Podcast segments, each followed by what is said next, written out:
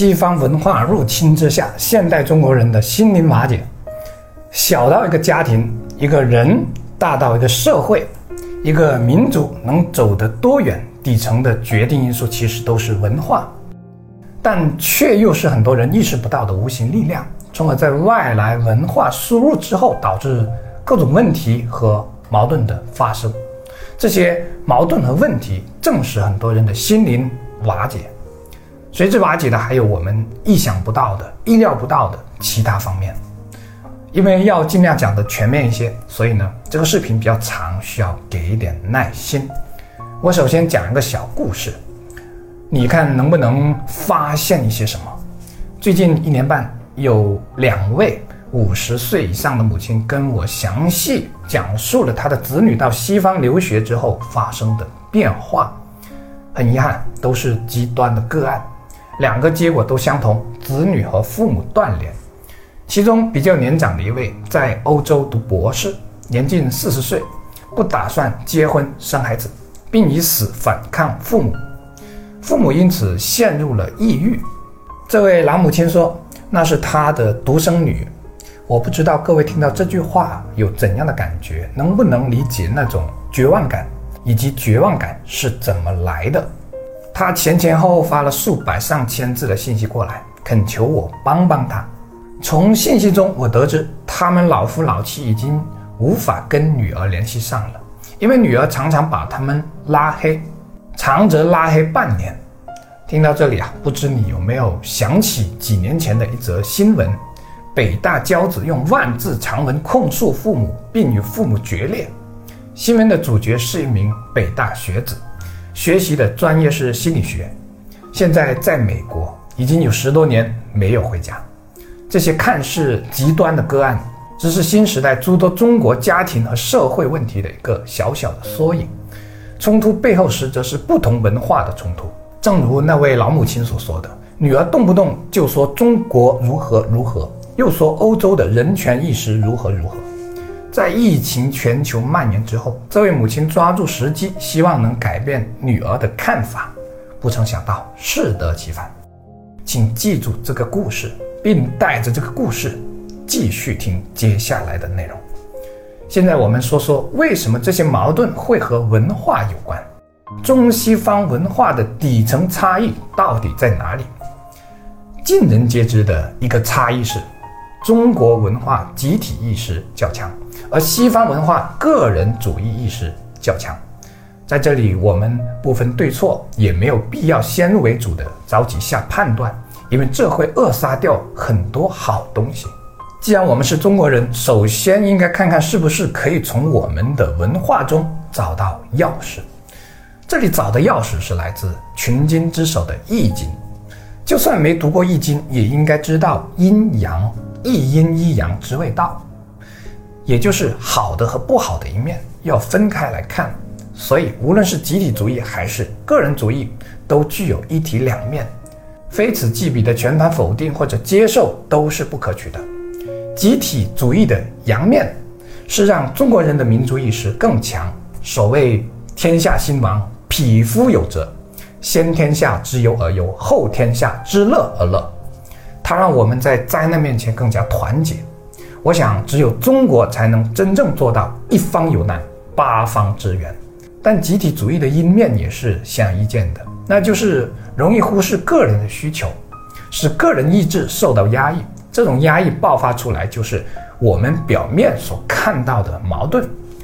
中国人的家庭和家族观是非常强的，这依然是集体主义的体现。这部分受西方文化的冲击，不可谓不大。再来讲个人主义的阴阳，阳面是对个性的解放，对自由的追求。个人主义强调的是对自我的支配，一切以尊重自我为基础。阴面是每个人的自我是不同的，因为过于讲究自我，导致民族和团结意识相对薄弱。又因为思想开放，所以不容易达成一致的决策和执行。为什么美国个人英雄主义的电影那么多？其实背后也是一种对文化的体现和迎合。总的来说，中国文化偏向于大家好，我才能好，有国才有家，所以才叫国家，世界层面叫求同存异，或者世界大同，或者人类命运共同体。而西方文化其实有点反过来，以最大化个人的权利和自由优先，发展到国家层面就是老子天下第一，本国至上。对我认为这是由个人主义发展而来的。西方文化之所以那么容易入侵中国文化，尤其是大大影响了新一代的年轻人，原因就在于对自己的文化缺乏自信。而缺乏自信包括两个方面：一是存在很多误解，二是不够了解。现在我们聊聊这四大误解。这四大误解分别是压抑人性。缺少批判性，缺少因材施教，统治和禁锢思想的工具。先说第一大误解，认为中国传统文化是对人性的压抑。这种看法不能说完全没有道理，但只选取了一部分，以偏概全了。不信你读读同样对中国文化产生重大影响的庄子思想。庄子讲究的是任逍遥，讲的是生命平等，其一。讲究摆脱世俗的束缚，活出自然的天性，这种思想对后来被称为诗仙的李白影响极大，所以他的很多诗都是很豪迈奔放不羁的。大鹏一日同风起，扶摇直上九万里。天母连天向天横，势拔五岳掩赤城。天台四万八千丈，对此欲倒东南倾。仰天大笑出门去，我辈岂是蓬蒿人？你能从他的诗句中感受到那种生命的张力和自信，还有拔一毛而利天下也不为，在百家争鸣的时代，与儒家、墨家并驾齐驱的杨朱学派，提出了贵己众生、人人不损一毫的尊重个体生命的思想。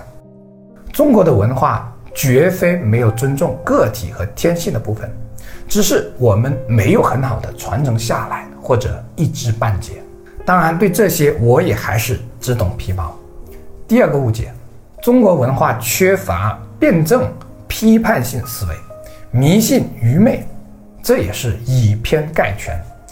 糟粕肯定是存在的，无论是哪一种文化都不例外。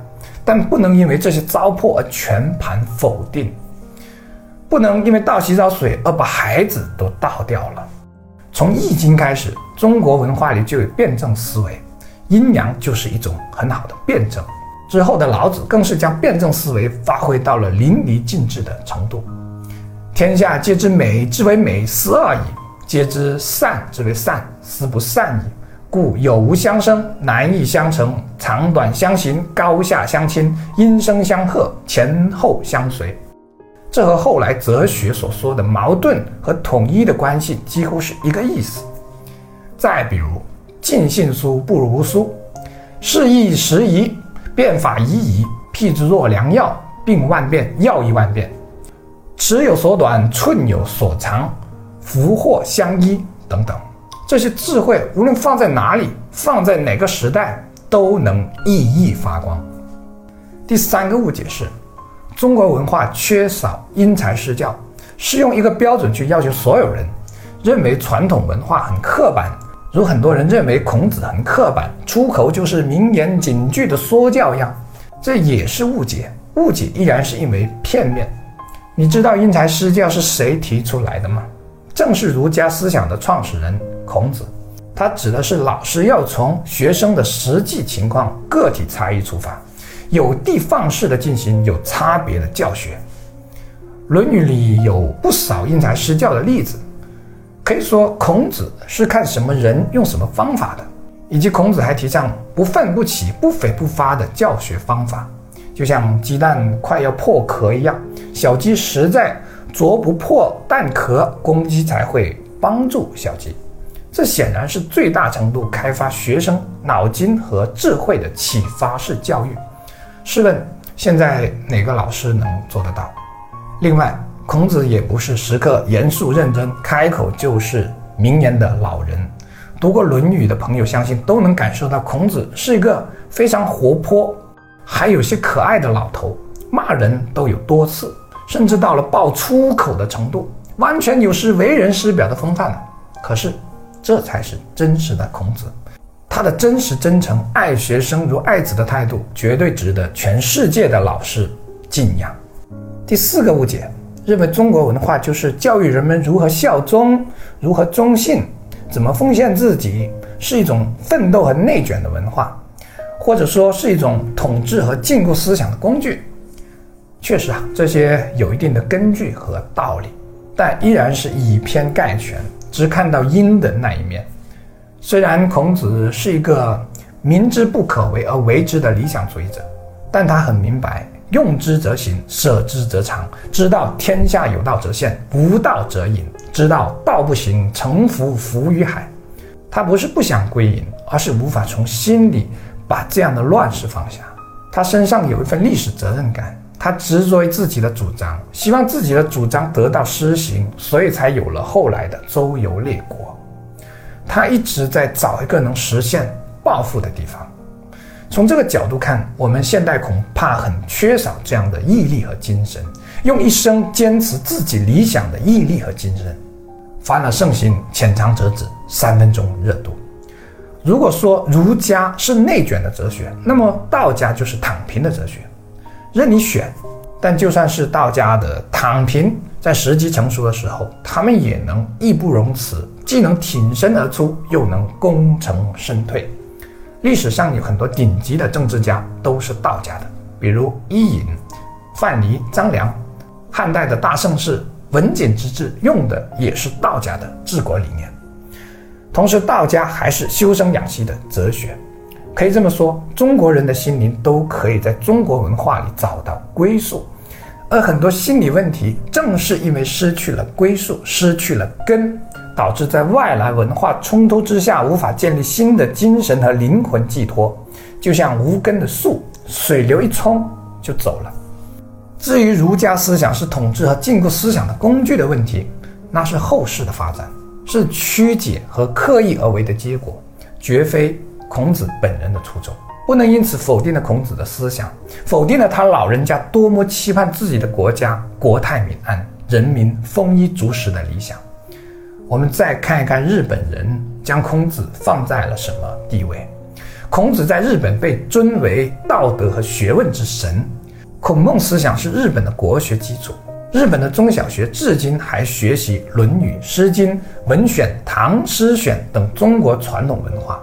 抗日战争期间，日本人什么都敢干，唯独不敢动孔庙，而且还专门派人保护。可我们呢？惭愧啊！可以说，每一位中国人都欠着孔子，是孔子给了我们，也给了世界取之不尽的精神遗产。可我们很多人呢，却一味地认为外面才是好的，什么都是外面好。一些人从未真正了解过儒家思想的内涵，也就罢了，还全盘否定他、批判他，甚至将中国的落后全归在孔子这位老人家的身上。这是一种。何等的不公平呐！说完四个误解，我们再来说中国文化自身存在的问题。第一个问题是门槛太高，比如我吧，基础差，直到高二我依然对古文类知识很反感，为此还写了一篇周记，叫做《我讨厌古文》，当作业一样交给了老师。这是不是有值得我们教育反思的地方呢？我真正认识到传统文化是巨大的精神保障的时候，是在十二年前。这十二年以来，我断断续续地学习了一些传统文化，主要是历史、诗词和儒释道。但是直到现在，我读原文依然很费劲，甚至完全读不懂。相反，西方文化就没有这个问题，毕竟是用现代白话文翻译过来的，至少从文字本身的阅读上是没有问题的。这恰好迎合了现代人的需求。第二个问题，传统文化的部分传承导致了使用上的扭曲，比如儒家思想里的三纲五常的观念，早已刻进了中国人的骨子里。在传统观念较重又一知半解的父母群体中，这种表现更加明显。他们对子女始终是高高在上的严肃姿态。缺少发自内心对子女的尊重，甚至把打击当成了敲打，当成了挫折教育。是啊，我吃的盐比你吃的米还多呢，我过的桥比你走的路还长呢，所以你懂啥？听我的。但另一个极端是，受西方文化的影响，我们完全抛弃了这些父子、兄弟、夫妻等人伦观念，让很多人长大后没大没小，目无尊长，甚至见面时连最起码的礼节都没有了。夫妻间举案齐眉、相敬如宾、琴瑟之乐几乎不复存在，这是过分追求平权平等的结果，恐怕也是造成现代离婚率出奇高的原因之一。因为夫妻之间过度追求平等而失去了主次。总之啊，人伦观念可以是一种糟粕，但也可以是一种良好的秩序。第三个问题。中国传统文化总体过于理性，缺少情感教育，从不谈爱，导致不懂爱。而我认为，爱的表达方式和爱一样重要，这也是很多子女无法感受到家庭的接纳和温暖的原因。不是父母不爱子女，而是父母从来不知道应该如何表达，也就是我们的文化过于含蓄，缺乏直接开放的表达。从而导致揣测、误解的产生，这一点我认为我们要学习一下李白啊。最后，我们来说说西方文化值得我们学习的地方。我最近大半年较为系统的学习过心理学，我认为西方文化最大的优势是科学性和严谨性。比如，在我们在为人之初性本善还是性本恶的问题争论两千多年的时候，西方的一些学者。就已经对这个问题进行了大量的实证研究，在我们想当然的认为无法从孩子身上断定善恶的时候，他们已经为大量还不到一周岁的孩子设计了很多实验条件去验证，而我们似乎更喜欢把时间放在人情世故和钻营取巧走捷径上。当我们还在相信打是疼骂是爱的时候，人家已经研究到了一个家庭的抚养方式会对一个未满周岁的孩子的一生造成怎样的影响。当我们内斗正酣的时候，人家已经诞生了无数影响世界的心理学家。总之，西方更有探究、钻研、分析、求证的精神，他们会把一些东西打破、揉碎。然后对无数的碎片进行一一研究分析，并用一种非常科学严谨的方式得出结论，而不是想当然的经验主义。不过也有幸看到大量中国人才已经发现了这些问题，并在迎头赶上，但距离仍然是明显存在的。其实，仅从文化层面来讲，和中国文化有关的文学、思想、建筑、服装。审美、美食、品味等等，丝毫不亚于世界上的任何国家，而且世界上有很多国家都在研究和学习中国文化，这是整个人类的精神财富。何况我们身在中国的中国人呢？什么叫文化自信？文化自信是我们充分了解我们的历史文化中的糟粕和精华之后，依然能够给予它充分的理解和包容。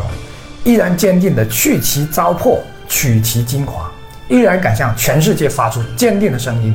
我是炎黄子孙，我身上流淌着智慧的祖先的血液，我是堂堂正正的中国人。好了，创作不易，既然看到这里，就顺便长按点赞支持鼓励一下。我是谢明宇，你心灵上的邻居，下期见。